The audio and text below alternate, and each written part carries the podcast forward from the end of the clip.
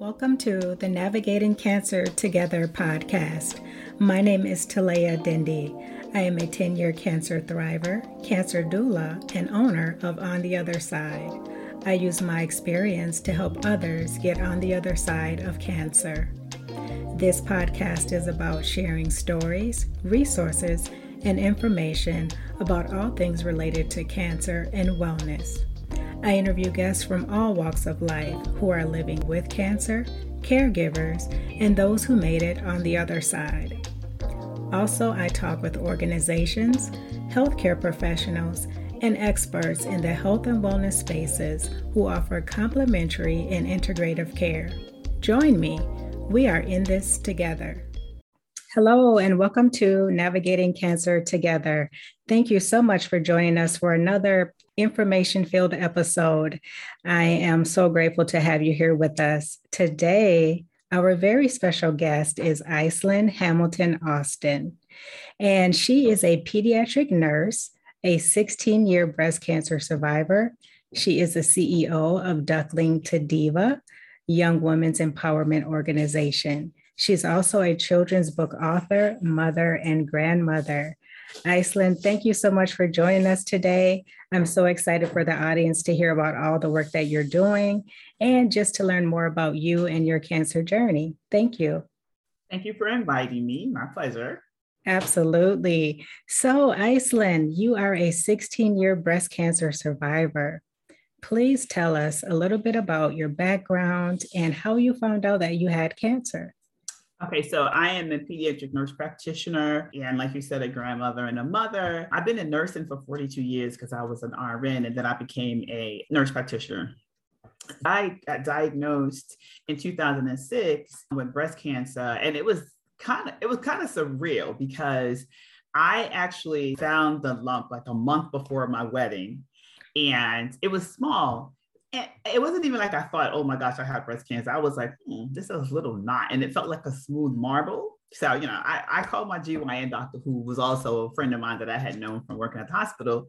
And I was like, hey, I found this small little lump, but, you know, I got lots to do because I'm getting married in 30 days. I'm going to make an appointment after that. And he was like, mm, negative. You're coming in sooner than your 30 days. So I could at least check.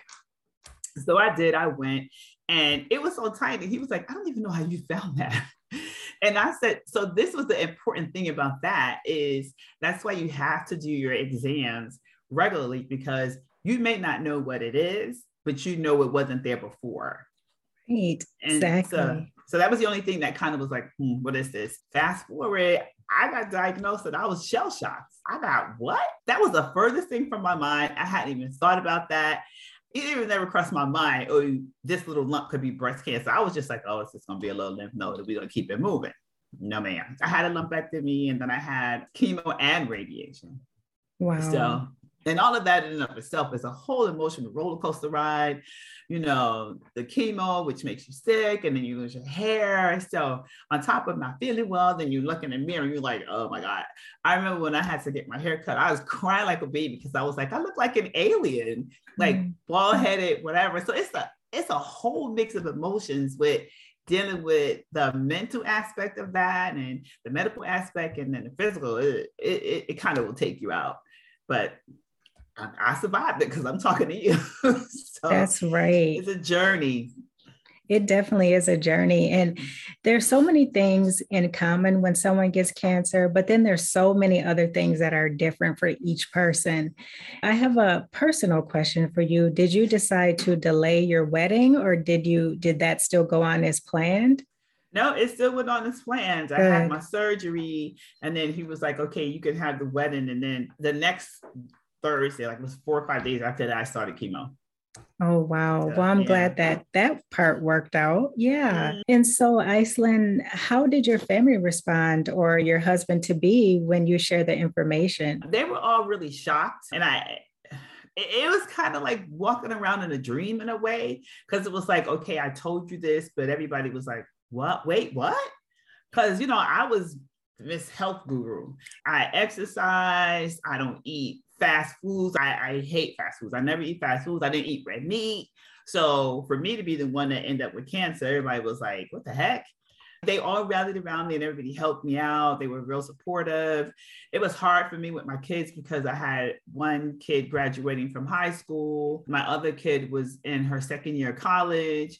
And it, all I could think about was, I'm going to die and not see my kids grow up and get married and have grandkids. So it was crazy. I bet that served as a big motivation for you to, to really push through it and just do the best that you could to get through treatment and and keep a good mindset as as much as possible. But we have to also experience those those not so good feelings as well. So that your family and your children were huge motivators they were they were my motivators because I was like, I I just can't give up like this. So I just even the days I didn't feel good, I just forged forward because I was like, there's an end to this.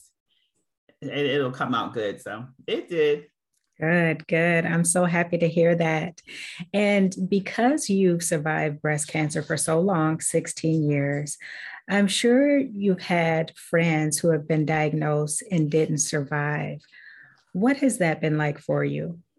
You know, that's a hard pill to swallow it's almost like if you say you have survivor's remorse in a way. You know, I, a lot of times I think about why I could survive it and they couldn't. I've had two or three friends that have it, but my, my most recent one, she actually her one year anniversary of her passing was Mother's Day. Mm. Because last year she passed away the day before Mother's Day. And hers, I think, was the saddest for me because I've found that people like me that have breast cancer, they we are all people that give everything to everybody, but not yourself.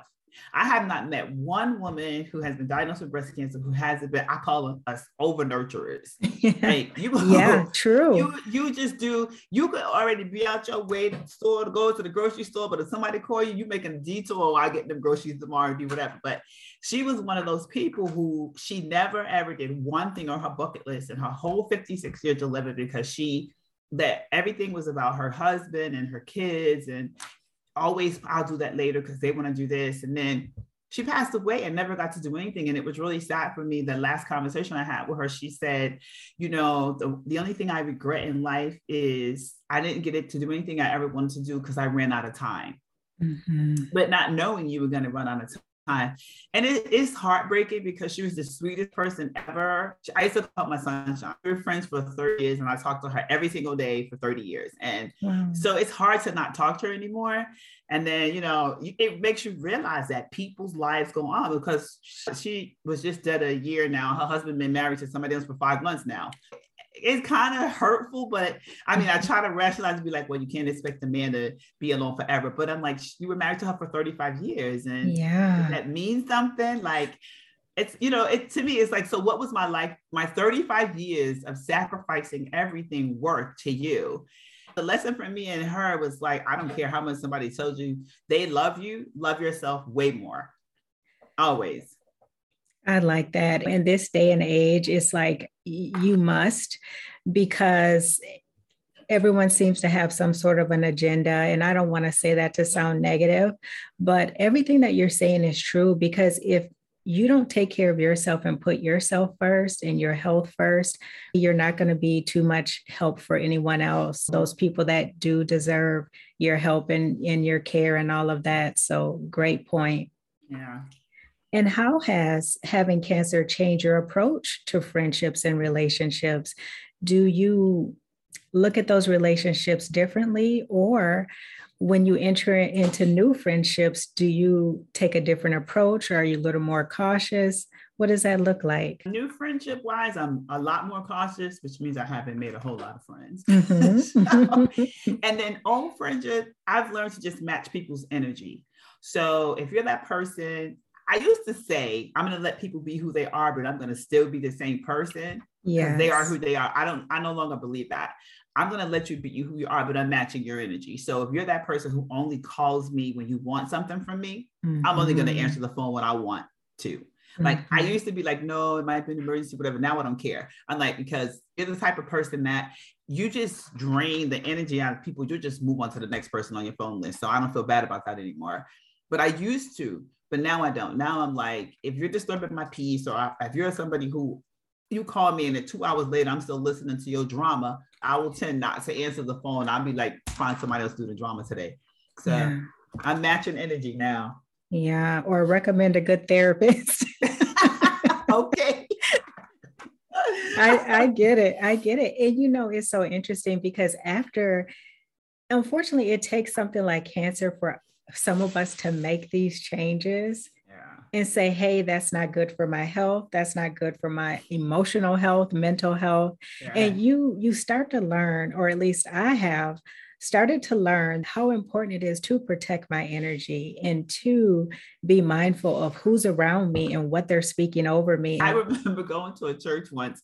I'm a big person, like I'm not, and this is not to say anything against people, but I don't like people who do that whole speaking in tongue to touch me. Mm-hmm. I have a mm-hmm. problem with that. Mm-hmm. Because the stuff that I read in the Bible says if somebody's speaking in tongue, it should be somebody to interpret it. If I can't hear what you're saying to me in English, I'm like, don't touch me, don't pray over me, don't. Mm-hmm. I don't want that. There was a pastor once who took offense to it, and I'm like, I'm sorry, I have no idea what this person is saying. She might be sending me to hell. I don't know. Right. so, I, I, I, get I just, it. So the energy aspect is true because you just mm-hmm. don't know, and you don't like you said. People have a hidden agenda, yeah. and I don't want to be a part of your hidden agenda. I'm with you there. How has cancer changed your view of life? We touched on it a little bit, but are there some other areas of your life where cancer has kind of changed your outlook or your view? So now I used to be like, oh, I want to do this, I want to do that, but I'm going to wait. And you always have to be like, it's got to be perfect. You got to mm-hmm. have enough mm-hmm. money or you need enough this, whatever. Now I'm like, I don't care. I just, if I want to do something, I'm going for it. So I'm now just going through if I want to travel, I'm traveling. I've been to Dubai, I've been to Italy, I've been lots of places I always had a bucket list for. And so I'm going. Whatever it is I feel like I want to do, I just get my little coins together and that's mm-hmm. what I'm mm-hmm. doing. So, what has been your best trip so far? I think Italy. I love Dubai, but Italy was amazing. Wow. It was absolutely amazing. Mm-hmm. And speaking on that note, do you feel like traveling is therapeutic for you? Is cancer something that played a part in you traveling more? I was doing it before, uh-huh. but after cancer, I just picked up the pace and do it more. Like I was always, I used to be in that airport. I lived in Tampa before. In Tampa, so much that people doing the scan through knew, knew who I was because uh-huh. I was there all the time. I just feel like I just want to experience joy and happiness and what that feels like and freedom. I love the beach. A lot of times when I'm home and I have to do work for like books or I'm writing a new book, I go to the beach. I call it my chill out work day. I do what makes me happy inside and out because that's important. I don't do people's drama. Mm-hmm. And if you come at me and I feel like I need to stop you in your tracks, I'm gonna stop you in your tracks. Mm-hmm. And if you mm-hmm. get your feelings hurt, you get your feelings hurt, I just be looking at you like, hey, you got yeah. you get what you get. So I used to care before, now I don't. So traveling is my happy place, and I'm good. Wonderful. I love that. You said joy and freedom. Mm-hmm. Those two things are so important. And I really believe they play a big part in our overall health because if you don't have joy, you're just in this state all the time where you're kind of humdrum and that affects your immune system. That oh, affects oh, yeah. your cells. I love how you intentionally say, I want to seek out joy and freedom. Thank you for sharing that. What's one thing, Iceland, that you would change about your life before you had cancer or after you had cancer? I think I would probably not focus so much on having to have a significant other. Okay. I think if I had to look at like stuff that has stressed me out in life, mm-hmm. relationships. Mm-hmm. that's, that's been my most stressful point. I would probably just get rid of it and be like, I'm good. It takes a lot of energy and like you said, people always have a, a hidden agenda. Yeah. And I seem to have this black cloud on my head that always ends up with the people with the hidden agendas. Yeah. And so in my peaceful time where I am right now, I'm just happy with me. And it's a good space to be in to be like, it's okay if you have somebody to, to share memories and things with, but it's okay if you don't. Mm-hmm. And when you get to a place where you're fine with that, like I'll go to the movies by myself, I'll take myself to dinner, I'll travel by myself. I'm not afraid of that. Mm-hmm. It's it's a good space to be in. So as far as relationships are concerned, I've adopted the saying, you move how you move. And if it doesn't work for me, I'm moving out your way. Oh, I so, love that. I yeah. love that. And you know, Iceland, what you just described is living at its finest. Yeah. It's like no matter what And no matter who, I'm seeking out these things that make me happy. Yeah. And to exactly. me, that's living. It is. And Wonderful. it's living, I do know how my, my saying is I'm living my amazing life. Yes. And I do. I do. Yes. I thought about this and you you give me your input on it. It's almost like you owe it to yourself after you've been through something like cancer to figure out what that looks like for you. What does your amazing life look like? What does your best life look like? Mm-hmm. And I just feel like that's something that we all should really be doing anyway, mm-hmm. but especially when you've been allowed to survive cancer and overcome cancer. Yeah. I think it puts you in a good place and you're a happier person. Mm-hmm. So, you know, stuff that usually would kind of take you out and you're sitting on the couch eating ice cream because you're depressed, you like whatever let's keep it moving mm-hmm. you you know you deal with it for a few a day or so whatever and then you're just like enough that's enough yes so. yes i love your philosophies Iselin, what advice do you have for people that have been recently diagnosed with cancer or those people that are in post treatment? My biggest advice for people that are either just got diagnosed, whatever, is just strictly care about you you it's almost like you have to be selfish you have to become this selfish attitude that all those people who are always like grabbing at you they need you you need to just sit still i always tell people this if you get up in the morning and you don't want to talk to people don't but don't apologize for it if you feel like I can't handle this today, don't handle it. If you got to cry, cry. If you feel like you have to break a plate, break a plate. You have to adopt the attitude that it's about you whatever your needs are for the moment, it's about you. And that's the first step in becoming where you put yourself first. You become important because if you don't start with that selfish thing, you always worry about other people. So once you start being selfish and like, this is about my mental, my spiritual, my physical well being, it's a win win for you. Mm-hmm. And I like how you said, don't apologize for it. Mm-hmm. If you're not feeling up to something, don't apologize for it. And I like that because we all need that time to ourselves. We all need that time. I say, as an introvert, I need that time to recharge. Mm-hmm. And there are people that understand it, and there are people that don't.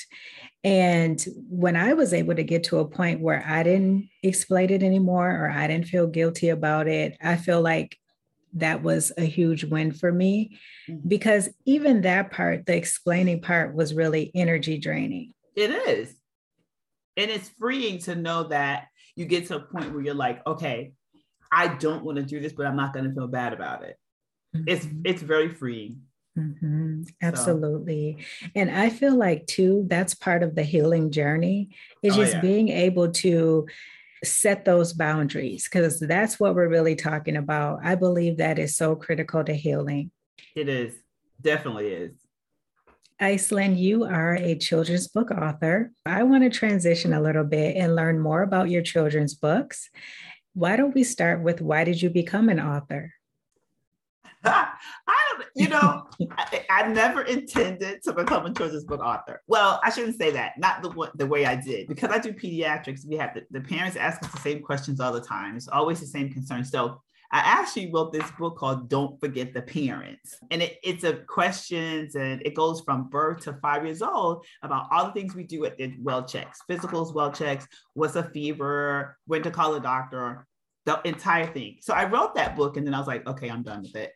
But I couldn't sleep one night and for I have my twin grandkids, and they call me Mimi. They call me Mimi fifty thousand times a day. So, for whatever reason, that in my head I was going over like the, what they had done. Oh, they Mimi this, Mimi that, and I just wrote down Mimi and me, and then I just started writing books. So the first book was Mimi and me, and then the other one was Potty Training with Mimi, and uh, you know, there's four other books. And then I decided, okay, so everybody doesn't call their grandmother Mimi, so the title became Mimi, Mima, Yaya, Gaga, Nana, Granny, Big Mama, and me. Wow. Each page is a different nationality of grandmother. And so it's a multicultural and it just goes through the stuff you do with your grandmother, baking cookies, going to the park, playing on the swing. I've hurt my knee, my grandma fixed it, all that. So it was kind of a fluke. I wrote the books and then I have a friend who's a publisher and I was like, you know, Steffi, I wrote these books, but I don't know how to do this. She's like, oh, I'll help you. And she did. So it was amazing to see that idea in the middle of the night, can't sleep, to actually be published. And now I have three of them. So, wow. and working on the fourth. And what's the fourth one about? The fourth one is the is the potty training with me, with okay. me, potty training with Mimi. So I'm nice. trying to do this because they're, they're all rhyming, so I have to do the rhyming and get it all in. and to make it funny and catchy so they can remember it. I love that. And I love the illustrations. Do you do those as well? No, I just write the stories and then I have two illustrators, one who lives in South Carolina and the other one lives in Pakistan. Oh, so wow. Whoever's available at the time is who I get to do the books. Nice. Where can people find these books? They're on Amazon. I'm working today. I have a hopefully can get them up as ebooks on Amazon as well and into Barnes and Noble's online press. So, but they're all they're all on Amazon. If you put in my name, all three books will pop up and you'll see them there. Wonderful. I'm curious to know how were your books received by your grandchildren? What kind of feedback do they give you? they love them. Every time they come to my house, I have to read all three books. And I have a stack of books that are just the books for them, but I have to read them every single time. And they're over here like three or four days a week. So they love those books. But and their pictures on the back of one of them. So they're like, that's me, that's me, Mimi. oh, nice. Nice. So I want to encourage the audience to go and check out Iceland's books. They are wonderful. I love the illustrations. And again, you can find them on Amazon. Iceland, I'd like to ask my guests two questions before we wrap up. Mm-hmm. And the first one is What is something that you've learned in life that you would like to share with the audience? So, the one thing I learned in life is nothing is ever going to be the way you think. I always go, God has a sense of humor mm-hmm. because I'm a type A personality, so everything has to be mapped out. I'm going to do this in one year and this in two years. And I, I always get my laundry ruffled. So, so I just, you know, I just say, just fly by the seat of your pants if you can. Don't try to take things too seriously. Stuff's going to happen, but you got to take a step back, say a prayer, and be like, it's going to be okay. Mm-hmm. So, I like that. Yeah. Cancer will definitely teach you that if you didn't know it before. okay. I yeah. always say cancer, getting cancer was a sorority I never signed up for. Oh, so, yes, absolutely. Mm-hmm. Yeah. And the second question, Iceland, is what is next for you? I know you mentioned you're writing another book. Is there something else that you'd like to share? Just writing the books. So I have this bucket list of what I want wanted. I don't know why this is my thing, but I absolutely want to be on the Today Show with Hoda Kotb. Oh like, wow, that is my That's goal. huge. Yes, my goal is to be on the Today Show with Hoda Kotb. So you never know. Speak it because I'm it will happen. Towards it. Yes. yes, yes. And you know, I'm going to pray and hopefully that will happen. It will happen for you. Yeah. So let me know when you're on the show so I can tune in and share it with my audience. I want my I want to be the next J.K. Rowling. I want my books to reach millions of people, and I'm going to start yes. with Hoda. nice. I like that. That's yeah. a great next step. Yes. Yeah and it's possible. Iceland, is there anything else that you would like to share with the audience about cancer, your work as a pediatric nurse, or anything else that you would like to share before we end today? Just to tell them, you know, stuff happens. But everybody that I talk to that I try to coach through that process, I always just tell them don't look at the negative, look at the positive. Your mindset is everything. So if you wake up every day and you're like, I'm not going to be a cancer victim, I'm going to be victorious at this. And you just make your mind feel like you're going to do this day by day, you'll be fine. It's all in how you uh, approach the situation. So, and the days you don't feel good, own it. But the days you do, live it. I love that. So. Yes, so true. Iceland, if people want to connect with you, if they want to learn more about you, where can they find you? They can find me on Facebook under Iceland Hamilton Austin. I'm on IG at Iceland51. I'm on TikTok at Iceland51. and you can reach me at info at IcelandHamiltonAustin.com. Wonderful. Thank you for sharing that. And I will also include that in the listen notes for the audience so they can go back and refer to that and reach out to you. Thank you. Iceland, it was such a pleasure talking with you today. and I loved the conversation. Thank so, you. Thank I you so much for inviting me. My pleasure. And I enjoyed talking with you. I love your energy. And thank you so much for sharing your personal cancer journey with us. Anytime. And more blessings to you. You too. Thank you. And before we end today, I'd like to give a shout out to the listeners as well. Thank you so much for joining us. That is it for this Wednesday. And until next time, let's keep navigating cancer together. Take Absolutely. care. Thanks for listening to this episode of Navigating Cancer Together. I hope you enjoyed it. Please be sure to subscribe. And if you appreciate the show, drop a positive rating and review on Apple Podcasts or Spotify. For notes from the show, visit ontheotherside.life and check out the podcast section. After you check out the show notes, head over to my gift shop and show yourself or someone special in your life some love with gifts of encouragement, hope, and positive affirmations. I would love it if you joined us for the next episode. Talk to you soon.